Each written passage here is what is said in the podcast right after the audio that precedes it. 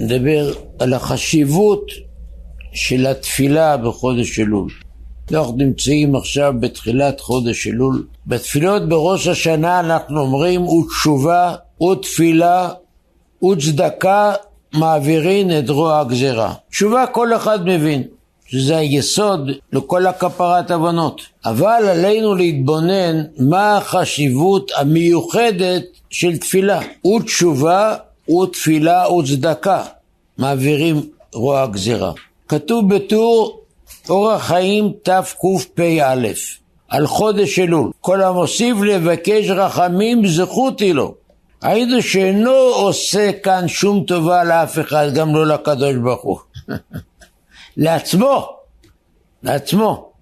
כל המוסיף לבקש רחמים, עושה טובה לעצמו. וכל איש מבני ישראל ימלא את ימי החודש עד תומם, תורה, תפילה, תשובה ומעשים טובים. ככה כותב הטור. רבי יוסף יוזפה כותב בספר שלו לקט יושר שרבו רבי ישראל איסרלין בעל תרומת הדשן מגדולי הפוסקים הראשונים היה מנגן מראש חודש אלול עד אחרי יום הכיפורים, וברוך שאמר כמעט שעה אחת.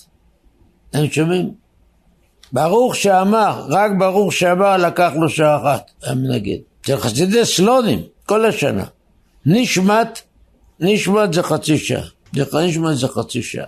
ללמוד מרבותינו ראשונים ואחרונים הצדיקים עד איפה התאמצו בעבודת התפילה. ההבנה הראשונית היסודית אצל כל יהודי מאמין שבתפילה הוא מבקש מה שהוא צריך רפואה, פרנסה וכדומה מתוך תקווה שבקשתו תיענה. שלוש פעמים ביום מתפלל כראוי, כהגון להוציא חגים ושבתות שאסור לבקש צרכים אישיים. אבל כשנעמיק נראה הבנה נוספת במשמעות של תפילה. כותב הרמח"ל, דרך השם חלק א' פרק ד' ס"ו והנה שורש כל עניין העבודה, אבו שורש.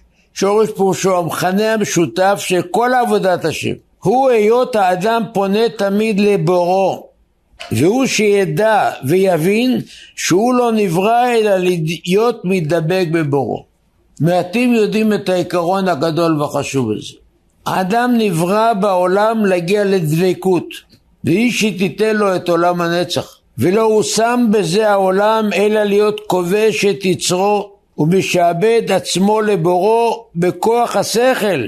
פירוש בעולם הזה קיימת בתוך האדם מריבה בין היצר הטוב ליצר הרע. בין השכל מצד אחד לתאוות והיצרים מצד שני. הפך תאוות החומר ונטייתו.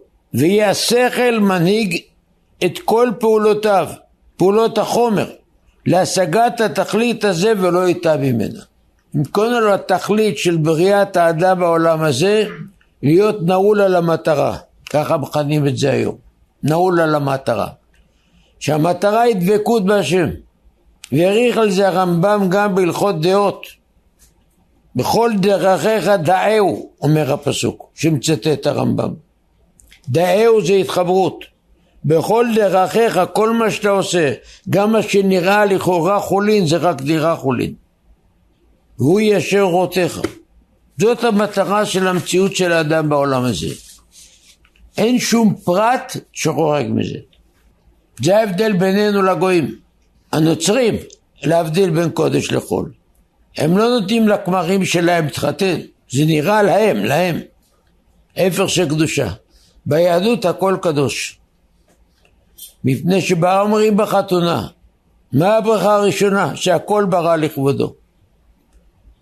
להכניס את הרוחניות, את הדבקות בהשם, בכל מעשה ומעשה. כל פרט בבריאה שנברא הוא בדקדוק, הוא לא במקריות כמו שטיפשים חושבים. וכל פרט בבריאה נועד לשים עוד בורק. עוד בורק. פעם ראשונה שנסעתי במטוס, הסתכלתי בחלון, ואני רואה את הכנף של המטוס, מה אני אגיד לכם? אלפי ברגים יש שם. שורות ארוכות, עוד בורג, עוד בורג, עוד בורג.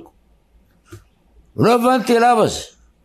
ככה בשולחן, שלוש ארבע ברגים, מספיק, מה? רק בנסיעה ראיתי פתאום שהכנפיים מתנדדות, הולכות להיקרע. מרוחות, למעלה, בשמיים. אז הבנתי למה יש כל כך הרבה ברגים. ככה גם באדם. רצה לזכות את ישראל, הרבה להם תורה ומצוות. כל מצווה זה בורג. כל מעשה שנראה חולין זה בורג, שנועדו להדביק את האדם אל הקדוש ברוך הוא. כל העולם הזה הוא מסלול המראה, לעולם הנצח, לעולם הבא. כתב מסילת ישרים בתחילת הספר, שכל מה שהקדוש ברוך הוא ברא את האדם זה להיטיב עמו, כשהשיא של הטוב הוא עולם הנצח. הדאגה הגדולה של גדולי התנאים, מה הייתה? היו שואלים אחד את השני, עבודה זרה דף י"ח, היו שואלים אחד את השני, מה אתה אומר עליי? מה אני לחיי עולם הבא? אתה, אתה מכיר אותי טוב, יהיה לי באמת עולם הבא או לא? לא שאלו אחד את השני כל הענייני חולין שאנחנו עוסקים בהם יום יום. מה אני לעולם הבא, יהיה לי או לא, אם לא חבל הזמן. לפי עיקרון זה מסביר לנו הרמח"ל שעל כל אחד מישראל להבין שהוא לא נברא אלא להיות מדבק בבורו. זה כל המציאות. מה שקיים בעולם בכל היקום, היקום, נברא למטרה הזאת. זה הברגים. הברגים בכנפיים. לכן מחסד השם שנתן לנו את האפשרות של תפילה. אני לא אכנס לבעיה. בעיה מאוד קשה. דנו בכל הראשונים. כל הראשונים. מבחינת השכל יהיה אסור לנו בכלל להתפלל.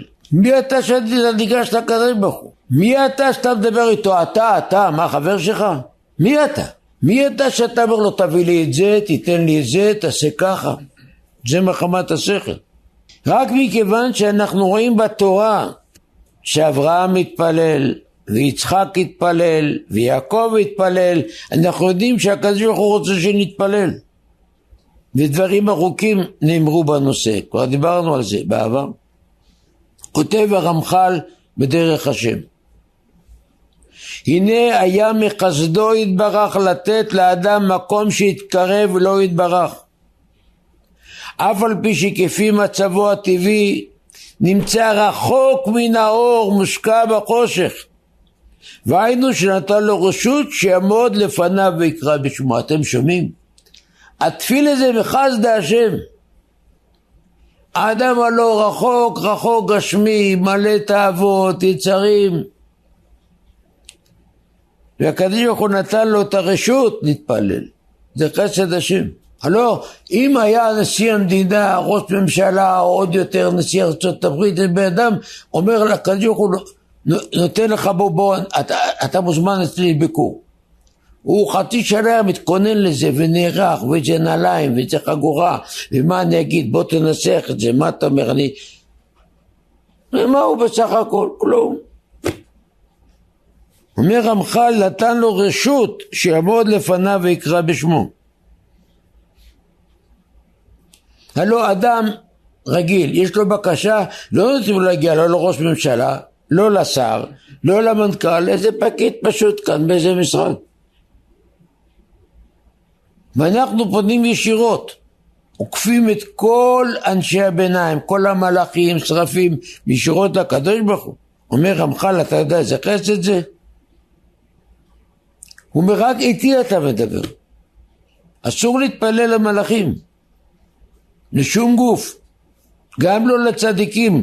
כתוב בכל הספרים, תסתכלו, גם אם הולכים לקברי צדיקים, צריך מאוד מאוד להיזהר, לא להתפלל אליהם. רק לקדוש ברוך הוא. ואז, אני מצטט מדברי רמח"ל, יתעלם מן השפלות אשר לא בחוקו לפי שעה, וימצא מקורב לפניו ומשליך עליו יבוא. באותו זמן של התפילה האדם מתנתק. מתנתק מכוח הכבידה. מתנתק מכדור הארץ. מתנתק מכל החומר. עכשיו הוא מחובר לקדוש ברוך הוא. זו מידת הדבקות. כלומר אנחנו רואים עכשיו בתפילה היבט אחר לגמרי. לא היבט צרכני, אני צריך, אני צריך, זה גם נכון. אלא אנחנו נמצאים עכשיו בספירה גבוהה יותר. נתן רשות לדבר איתו אישית ולהתחבר אליו, לקדוש ברוך הוא. כתוב בגמרא ברכות ל"ב, חסידים הראשונים היו שוהים שעה אחת ומתפללים שעה אחת וחוזרים ושוהים שעה אחת. לכן לפני התפילה הם עסקו בהכנות שעה, חסידים הראשונים. מתפללים שעה, ואחרי זה עוד שעה שוהים. וכותב בטור, וכן היו עושים חסידים ואנשי מעשה יהיו מתבודדים ומכוונים בתפילתם עד שהיו מגיעים להתפשטות הגשמיות ולהתגברות רוח השכלית עד שהיו מגיעים קרוב לדרגת הנבואה. סופר בגמר לרבי עקיבא שהיה מתפלל עם הציבור היה עושה את זה קצר. קצר גומר מהר. אבל כשהיה מתפלל ביחיד רבי עקיבא אדם עוזב אותו בפינה הזאת של החדר, מוצא אותו בפינה השנייה אחר כך.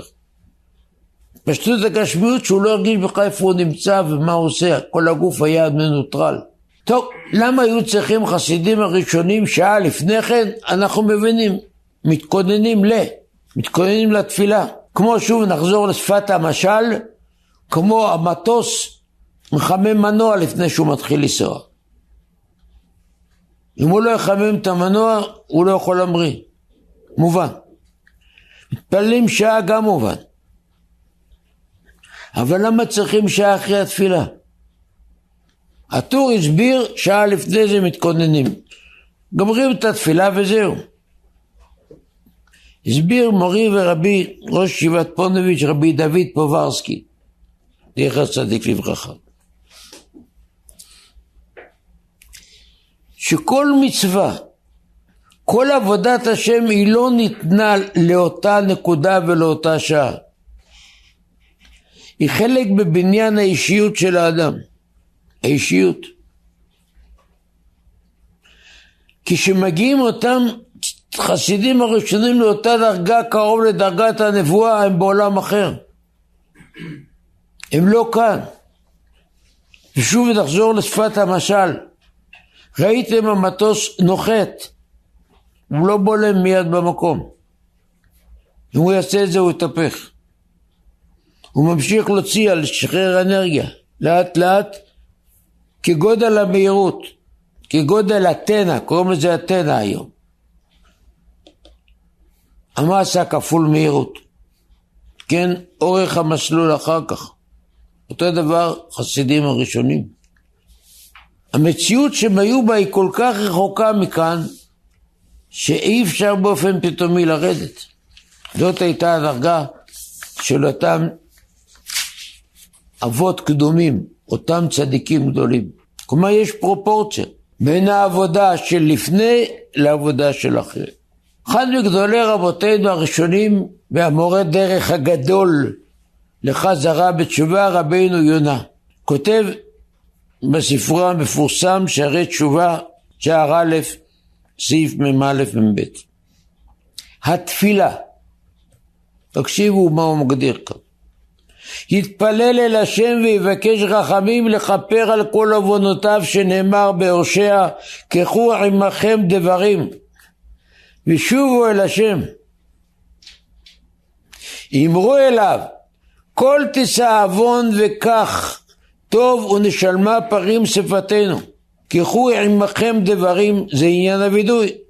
אמרו אליו כל תישא עוון, טוב, זה עניין התפילה. וכאן בא חידוש גדול, גדול מאוד בדברי רבינו יונה. עוד יתפלל בעל התשובה אל השם למחות כאב פשעיו וכענן חטאותיו. ומה עוד?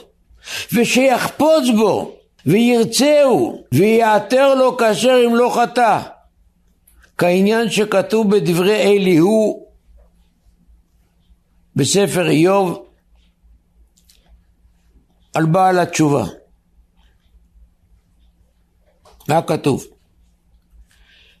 יאתר אל אלוהיו וירצהו כי ייתכן להיות, זה פסוק מאוד קשה, ייתכן להיות העבוד נסלח פללת, ביקשת, סלחתי, סגרתי תיקים. ונפדה מן הייסורים, אין לו שום ייסורים, נגמר, בסדר. ומכל גזרה אין להשם חפץ בו. השם סלח לו, מחל לו ייסורים, אבל אני לא רוצה אותך. תלך ממני. אין להשם חפץ בו. ומנחה לא ירצה בידו. לא רוצה אותך. תאוות הצדיקים מן ההצלחות להפיק רצון מהשם ושיחפוץ בהם. עיקר העבודה של הצדיקים שהשם יאהב אותם, שהשם ירצה אותם, שהשם יקרב אותם. ורצונו החיים הקיימים האמיתיים והאור הגדול הכולל כל הנעימות כעניין שנאמר בתהילים חיים ברצונו. כי הקרבת השם היא המציאות האמיתית של האדם. ונאמר בתהילים השם אלוהים צבאות השיבנו האר פניך ונבשע השיבנו אליך תאיר לנו פנים. ואמרו רבותינו זיכרונם לברכה אין לנו אלא הארת פניך. כל מה שאנחנו רוצים תחייך אלינו תאיר פנים איתנו תרצה אותנו. הוא עניין הרצון וכבר הקדמנו ביארנו זה על כן תראה בתפילת דוד בעת התשובה אחרי שאמר בפרק נ"א הרף כבשני מעווני אחרי החטא של דוד שהוא חוזר בתשובה תכבס אותי ומעווני ומחטאתי תארני ערב כבשני מעווני ומחטאתי תארני התפלל עוד על הרצון להיות רצון השם יתברך בו כי קודם החטא אל תשליכני מלפניך, ורוח קודשך אל תיקח ממני. אחרי כן התפלל ואמר בפסוק י"ד, השיבה לי ששון נשאיך, שיהיו נישי השם וישעו מצויים איתו, ושתצלח עליו רוח אלוהים כאשר בתחילה. ככה העריך רבינו יונה, ציטטתי מדבריו מילה במילה. אם כן, לתפילה שתי מטרות הוא אומר. א', רחמים, שהשם יסלח לו את העוונות, אבל ב', דבר עוד יותר חשוב, תסלח לי. הצדיקים מכוונים לקבל כל הצרות וכל האיסורים, העיקר תאהב אותי. אני לא יודע אם שמתם לב, אני לא יודע אם אתם זוכרים את עצמכם, כנראה שלא, אבל תשימו לב. אתם תראו ילד בוכה, ילדה בוכה, ילדים, אני ראיתי את זה להרבה ילדים. אמא לא תעזבי אותי אף פעם, אמא לא, לא תברחי ממני. הוא מוכן לקבל הילד, תדעו לכם כל העונשים. העיקר שהאמא, שהאבא יישארו איתו. זה אומר דוד המלך, אל תשליכני מלפניך, אל תעיף אותי. רוח קודשך אל תיקח ממני. זה אומר דוד המלך. ואני קרבת השם לי טוב. מה הטוב שלי אמיתי בעולם? לא כסף ולא זהב, אני, אני מלך, יש לי הכל, עזוב. אני קרבת השם לי טוב. מה שעושה לי טוב, שאני מרגיש את הקדוש ברוך הוא איתי. מאיפה באה התפילה של האדם? הלב. מה מסמל הלב? את הרוח. יש לאדם שלושה חלקים, נפש, רוח, נשמה. ביאר בנפש החיים, נפש מחוברת לכבד. רוח ללב, נשמה למוח. אחד מגדולי בעלי המוסר, רבי פרסמן זיכרונו לברכה, כותב בספר שלו, הרוח אין לה אלא תשוקה אחת ולא יותר מאחת. אחת ולא שתיים, דוד המלך אומר, אחת שאלתי מאת השם אותה אבקש. מה הוא מבקש? שבתי בבית השם, אני רוצה להיות איתך. מה אני מבקש? אני קרבת אלוקים לי טוב. אם לבן אדם יש עוד תשוקות, עוד רצונות, עוד הנאות, סימן שהנשמה שלו עוד לא שלמה, זאת כל העבודה הרוחנית. זאת הדבקות הגדולה של הצדיקים. התפילה צריכה הרבה הכנות, ובייחוד בחודש אלול. ובייחוד הימים שאליהם אנחנו מתכוננים, ראש השנה ויום הכיפורים. ימים שכל כולם תפילה. אנחנו נעלה הפעם שתי נקודות, חשובות מאוד. כתוב בגמרא ברכות דו כל הקובע מקום לתפילתו אלוקי אברהם בעזרו. חידוש. תפילה צריכה מקום קבוע. מאיפה לומדים את זה? או-הו, מאבות הקדושים. מהפסוק וישכם אברהם בבוקר למקום אשר עמד שם את פני השם. כלומר לאברהם היה מקום קבוע לשם הוא הלך להתפלל. לא שהוא נמצא. משם למדו בגמרא את החשיבות של המקום. ואותו דבר עם יצחק, אומרת הגמרא. היה לו מקום קבוע. ככה מבארים שם המפרשים, רמב"ן, ספורנו. ויצחק בא מבוא באר לחי רועי. שהיה יצחק הולך תמיד אל המקום ההוא כי הוא לא מקום תפילה בעבור הראות שם המלאך. הלא יצחק אבינו מקום קבוע, מקום קבוע. ואחד מגדולי, גדול הדור בשעתו נודע ביהודה לפני 270 שנה, בפירוש שלו, צלח, יש לו ספר צלח, ציון לנפש חיה. על מסכת ברכות הוא כותב ככה: נראה דעיקר טעמה של קביעות המקום, לפי שהמקום ההוא, כיוון שהתפלל שם, אפילו פעם אחת, קנה כבר קדושה. ובכל תפילה למקום הזה נוספת עוד קדושה. שוב כשמתפלל פעם שנית, קדושת המקום מסייעת לו שתקבל תפילתו. יש לו את הפוש, את הרוח הגבית, שהוא, הוא יוצר שם בתפילות שלו.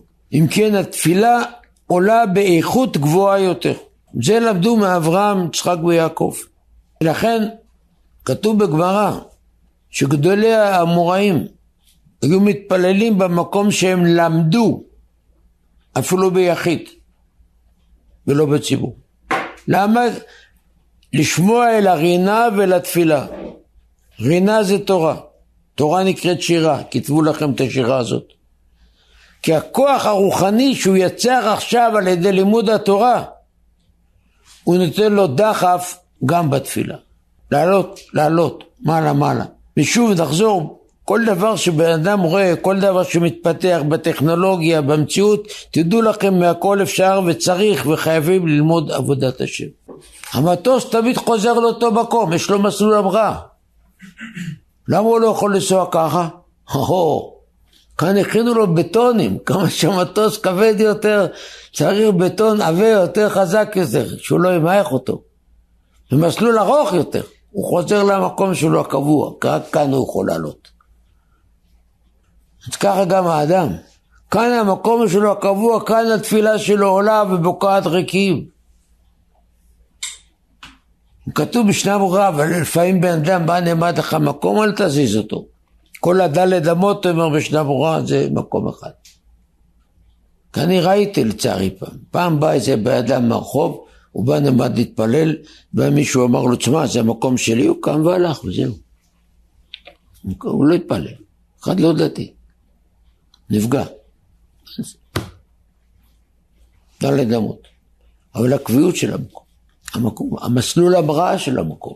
ולכן, מקום שאנחנו לומדים תורה כל השנה, אנחנו מתפללים, זה נותן לבן אדם בראש השנה ויום הכיפורים המראה. אצלנו בישיבה, פונוביץ', היו אז, היום יש הרבה יותר, בערך איזה 600 תלמידים. ראש השנה ויום הכיפורים לפחות 2,500. הוציאו את הסטנדרים, צופפו את הספסלים, אל תשאלו. ואחר כך ראו זה גם לא מספיק 2,500. עשו טריבונה, כמו בבניין, הביאו כאלה ברזלים של בניין, שמו למעלה קרשים ועשו בכל הבית מדרש עוד קומה, במיוחד לראש שנה כיפור. למה? כי כל אלה שלמדו שם לפני עשר ועשרים ושלושים שנה אמרו רגע, כאן זה המקום שאנחנו אמרנו, זה מסלול המראה. כאן קנינו את התורה בדם וזרע. כאן התפילות שלנו יעלו. אנשים באו מאמריקה, אנשים באו מאיפה שלא יהיה. אצל החסידים תבואו תראו מה הולך כאן באמשנוב. שם מזרודים, בלי מזרודים, על הרצפה, וככה בכל החסידויות, עוזבים את הבית, עוזבים את המשפחה, עוזבים את הכל. נשים את המקום שממנו תהיה המראה הכי טובה, הכי עוצמתית. והנה המקור. הנה המקור. זוכר בשעתו, היה לי קשר עם משרד החינוך, היה בן אדם מבוגר, היה לו תפקיד מנהל אגף משרד החינוך. והוא אמר לי, תראה, אני למדתי בשעתו לפני שלושים שנה ישיבת פונוביץ', אולי אתה יכול לסדר לי שיהיה לי שם מקום לראש השנה. עברתי עם הגבאים, סידרנו לו מקום.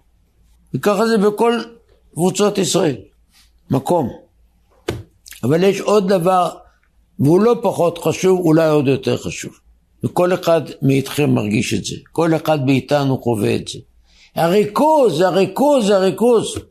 כשאנחנו מתעסקים עם כל ענייני העולם, אנחנו בריכוז. קוראים עיתון, קוראים ספר, עושים עבודה, עושים טלפונים, אתה בריכוז. אתה לא עושה מעשה א' וחושב על מעשה ב' וג', אבל כל אחד יודע. כשבן אדם מתחיל להתפלל, וואה, הוריקן. שוכב אותו ימינה, שמאלה, מעיף אותו כמו הוריקן. ריכוז. גם מי שלא סובל מבעיות קשב וריכוז, כל אחד. למה סטראחה לא רוצה שתתפלל, הוא לא רוצה שתתבבק בקדוש ברוך הוא, יש לו כוחות אדירים לסטראחה. לא אכפת לו שתקרא עיתון או שתעשה טלפונים או שתעבוד, אני לא יודע מה תעשה. אבל עכשיו שאתה רוצה להגיע לתכלס החיים, תכלס החיים ראינו עכשיו דבקות בקדוש ברוך הוא. ותפילה זה לשון דבקות, כתוב בספרים. תפילה יש לה שני פירושים, א', תפל ועיקר. באמת יותר חשוב. זה קשר. לומדים את זה מהפסוק תפילין. לומדים את זה מהפסוק נפתולי אלוקים נפתלתי. בקיצור, תפילה זה התקשרות. וזה, הסטרחה לא רוצה את זה, לא נותן את זה, הוא נאבק בכל הכוחות. אחד מגדולי בעלי המוסר בדור שלנו, כולכם מכירים את הספרים שלו, שפתי חיים. זה לא ספרים שהוא כתב, זה כתבו אחרי מותו מתוך קלטות, מתוך רשימות, מתוך ניירות עבודה. והוא עובד בספרים שלו הרבה על הנקודה הזאת, איך אפשר להגיע לריכוז. במועדים חלק ג' עמוד י"ב הוא כותב מחשבה בורחת. לא פעם אדם מנסה לחשוב על נושא מסוים, כעבור זמן הוא מוצא את עצמו בכלל בנושא אחר. טוב, בוא נחזור. הוא חוזר למחשבתו הראשונה, עד מהרה הוא מוצא את עצמו בנושא שלישי. צריך למצוא דרך להחזיק את המחשבה שלא תברח. כיצד עושים זאת? שואל רב חיים פרידלנדר. וכל אחד מאיתנו חש את זה בתפילה. ושאלתי הרבה אנשים, כולנו. לאחר הסתלקותו של רב חיים פרידלנדר, מצאו קבלה שהוא קיבל על עצמו בצעירותו, בשנת תש"ח. להשתדל ככל האפשר לחשוב בלימוד וגם במוסר, תפילה ומחשבה בהתרכזות רבה, במתון ובעיון רב. ולהשתדל בכל מקום שאפשר שיבואו המחשבות עד לידי הרגשה. עד לידי הרגשה פירושו מחשבה זה דבר שכלי, נקי. הרגשה זה דבר בלב, עד לשם. אבל הוא כותב במתון. כלומר, לאט לאט אתה צריך להתרגל שהמחשבה תהיה צמודה למקום שאתה רוצה. באחת הסיבות, השיחות שלו, הוא הסביר, הדיבור הוא אמצעי להוליך את המחשבה. יש בני אדם המדברים אל עצמם מה שצריכים לחשוב ומדברים. הוא מה שקוראים חושב בקול רם. המחשבה קשורה לדיבור. על כן כשאדם מדבר, המחשבה יותר תחת שליטתו. זו גם סיבה לכך שחז"ל קבעו לנו מטבע של תפילה שהדיבור יוליך את הכל. כל אחד מאיתנו יודע, הוא מדבר משהו עם מישהו, לא פתאום מתחיל לדבר משהו אחר, לא בורח לו הדיבור, לא בורחת המחשבה, כי אתה מצמיד אותה לדיבור. זה כמו אתה קושר את הסוסים לעגלה. ולכן חז"ל תיקנו כשאתה מתפלל צריך לדבר. ולא כמו שאתה קורא ספר קורא בעיניים. למה? אומר רב חיים. כי בכך יותר קל להגיע לדרגת הריכוז. הדיבור הוא הדבק. וכך כותב חובת הלבבות בשעה חשבון הנפש פרק ג', החשבון התשיעי. הצורך לבטא את התפילה בפה הוא מפני שמחשבת הלב חולפת בקלות. אין לי שואה בלב. מפני שהערעורים עוברים בו במהירות. מסיבה זו קשה לאדם לרכז את מחשבותיו לתוכן התפילה. לכן תקנו רבותינו, אנשי כנסת הגדולה, שאדם יבטא את תוכן התפילה בלשונו, במילים מסודרות, שבט האדם נמשכת אחרי אמירה וקורה אחרי הדיבור. כך כותב לנו גדול ספרי המוסר, חובת הלבבות. ולכן כותב רב חיים פרלדר, אדם צריך להתאמן, מתון מתון. תישאר עכשיו בריכוז, תחשוב על דבר אחד, דקה. תתרגל, שתיים.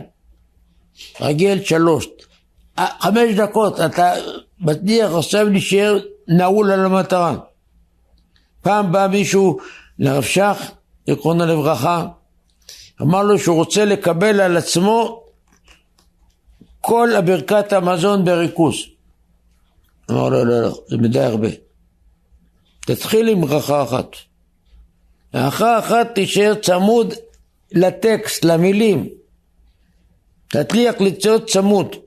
אחרי שזמן תתרגל ותרגיש שיש לך את זה ביד, תלך עוד צעד קדימה. במתון. ברשימות הקבלות של רב חיים אנחנו מוצאים צריך למלות אחרי הקבלות דליל בעקשנות כי העקשן יצליח. זה פתגם של הגר"א. העקשן יצליח. גם בעקשנות יש מעלה, אתה תצליח. צריך לדעת שאני יכול להתרכז רק בדבר אחד. ככה הוא כתב בתמוז תש"ח. לעצמו מצאו את זה אחרי מותו בקבלתו. אני יכול להתרכז בדבר אחד, וצריך להתרגל לזה. מה המסקנה של הדברים? כשאנחנו מתפללים באדם צריך לשמוע את זה, נקרא משמיע לאוזניו. לא בקול, אבל אתה צריך, זה עוזר לך. זה שאומר את המילה ואתה מקשיב, זה עוזר לך להישאר בריכוז. ושהמחשבה לא תברח לכיוונים אחרים. כשאנחנו עומדים עכשיו באלול, שזמן מסוגל לתפילה, זמן מסוגל לכפרה, בגלל שמשה רבינו עלה בפעם השלישית ארבעים יום והתפלל עד שהקדוש ברוך הוא אמר לו סלחתי כדבריך ביום הכיפורים. ואז נתן לו את המצווה לבנות את המשכן, שזה הסמל לכל באי העולם שהקדוש ברוך הוא התפייס עם עם ישראל. חזר שלום בית. זה הסמל של המשכן. וכמובן השטן הפך את כל העולם עד שהוא הצליח להפיל אותה ממחטא העגל. אם היו נשארים עוד כמה שעות, כל העולם היה שונה. לכן גם מנהג ישראל להרבות באווירת תהילים בזמן הזה, חודש אלול. והרב שפירא, הרב מלובלין, שהוא זה שהשצה את הדף היומי, הוא אמר לגבאי של ישיבת חכמי לובלין שיגידו בחודש אלול פרק קי"ט מתהילים. שכל כולו בנוי על לימוד תורה. הפרק הארוך ביותר, לפי א' ב', הוא נקרא תמניה אפי, כי מכל אות יש שמונה פסוקים. אחד מאבות החסידות, הבני יששכר, ספר בני יששכר, הוא כותב, חודש אלול יש 696 שעות, 696 שעות יש בחודש אלול. לרמז לפסוק במשלי ברצות השם דרכי איש גם אויביו אשלים איתו ויהפך לו מצרות לרצות. צרות זה גם אותו מספר, סדר אחר של האותיות. רצות השם דרכי איש. ברור השם בני הישיבה עובדים כל השנה על תורה, על עבודה, גמילות חסדים, ומה זה עבודה? לעובדו בכל לבבכם וכרזל זו תפילה, זה תפילה. ככה חז"ל דורשים מסכת תענית. ולא ידועה אמרתו של רבי ישראל סלנטר כל השנה צרות כמו אלול. נו, ואלול זה הרי אלול. אז כשאנחנו נמצאים עכשיו בעניין הזה של הכנה לקראת ראש השנה, אני זוכר את השיחות של המשגיח הקדוש רב חצקל זיכרונו לברכה. שיחות באלול היו נוראיות, ועיקר המטרה הייתה לצאת מהמלומדה. הנביא ישעיה פרק כ"ט אומר כי ניגש אל הים הזה ניגש אליי לקדוש ברוך הוא בפיו ובשפתיו כיבדוני בא בא בא אומרים את השפתיים, מתנדדים, מתפללים אבל אבל אבל צועק הקדוש ברוך הוא וליבו ליבו ריחק ממני ותהי רתם אותי מצוות אנשים מלומדה בלב כלום השפתיים מללות. הפסוק מעיד עליהם שיש להם יראת שמיים, זה לא חס ושלום פרקי עול. אבל היה אומר המשגיח זה מלומודו. מלומודו זה כמו קוף. קוף אפשר לאלף, כל החיות אפשר לאלף, ראיתם? ככה אתה העלפת. ומה הקדוש ברוך הוא רוצה? הקדוש ברוך הוא רוצה את הלב, לב. לב. דוד המלך התפלל לב טהור ברא לאלוקים. בני תנה לי בכה לי. ההתעוררות האמיתית שהתפיל את זה בלב. ליבו הרוחק. היה צועק על זה המשגיח. כל תפילה צריכה להיות חדשה. ככה אומר הפסוק באיכה חדשים לבקרים רבה אמונתך. ויאמר המשגיח, מאיפה בן אדם יכול לשאוב אמונה? אמונה, יסוד היסודות אמונה. הר המשגיח רק בתפילה. כל מה שחכמים ייסדו לנו את התפילות שלוש תפילות להשיג אמונה. הנה אתה מבקש מהקדוש ברוך הוא רפואה. ואם הוא לא ירפא, אף אחד לא יכול בעולם רבותיי. גם המיליארדרים הכי גדולים, שהולכים לפרופסורים הכי הכי גדולים. משקדוש ברוך הוא לא ירפא אותם לעזור כלום. אותו דבר פרנסה וכן הלאה וכן הלאה. חדשים לבקרים רבה אמונתך. אם כן, אמונה אפשר להשיג מתפילה, אבל בתנאי שהתפילה לא תהיה מלומודו, מלומודו, מילת הגנאי הכי גדולה שלו, ואני מדבר על עצמו, אולי כל מה שאני עושה זה מלומודו. מניח תפילין היום כי הנחתי אתמול, ואתמול כי הנחתי לפני שנה. אני באמת מרגיש עכשיו התעוררות חדשה אמיתית בהנחת תפילין, ציצית, שופר וכן הלאה. אני אומר שקידשנו סוטה ציוונו על נטילת ידיים, באמת עכשיו אני חי את זה, או מדקלם את זה. זה מה שהוא היה מתחבט כל הזמן עם עצמו, ואנחנו הקשבנו. הוא אמר פעם בשיחות, תדעו לכם, אני לא אמרתי מוסר לאף בן אדם בחיים שלי. אני אומר כאן שיחות, הוא אמר, כי זה התפקיד שלי כאן. אבל למעשה אני מדבר אל עצמי ועם עצמי. מי שרוצה יכול להקשיב. ככה באמת זה אצלו. איש האמת. אז נשתדל כולנו, רבותיי, באלול, כמו שכתוב בכל הספרים, אני לדודי ודודי לי, נתחזק בעבודת התפילה. ואם נתחזק באלול, כבר נהיה יותר מורגלים בראש השונה, ביום הכיפורים, והשם ישמע תפילתנו, ישמע שבתנו, ויחליש את ישועתנו, ישועת הפרט וישועת הכלל. אמן.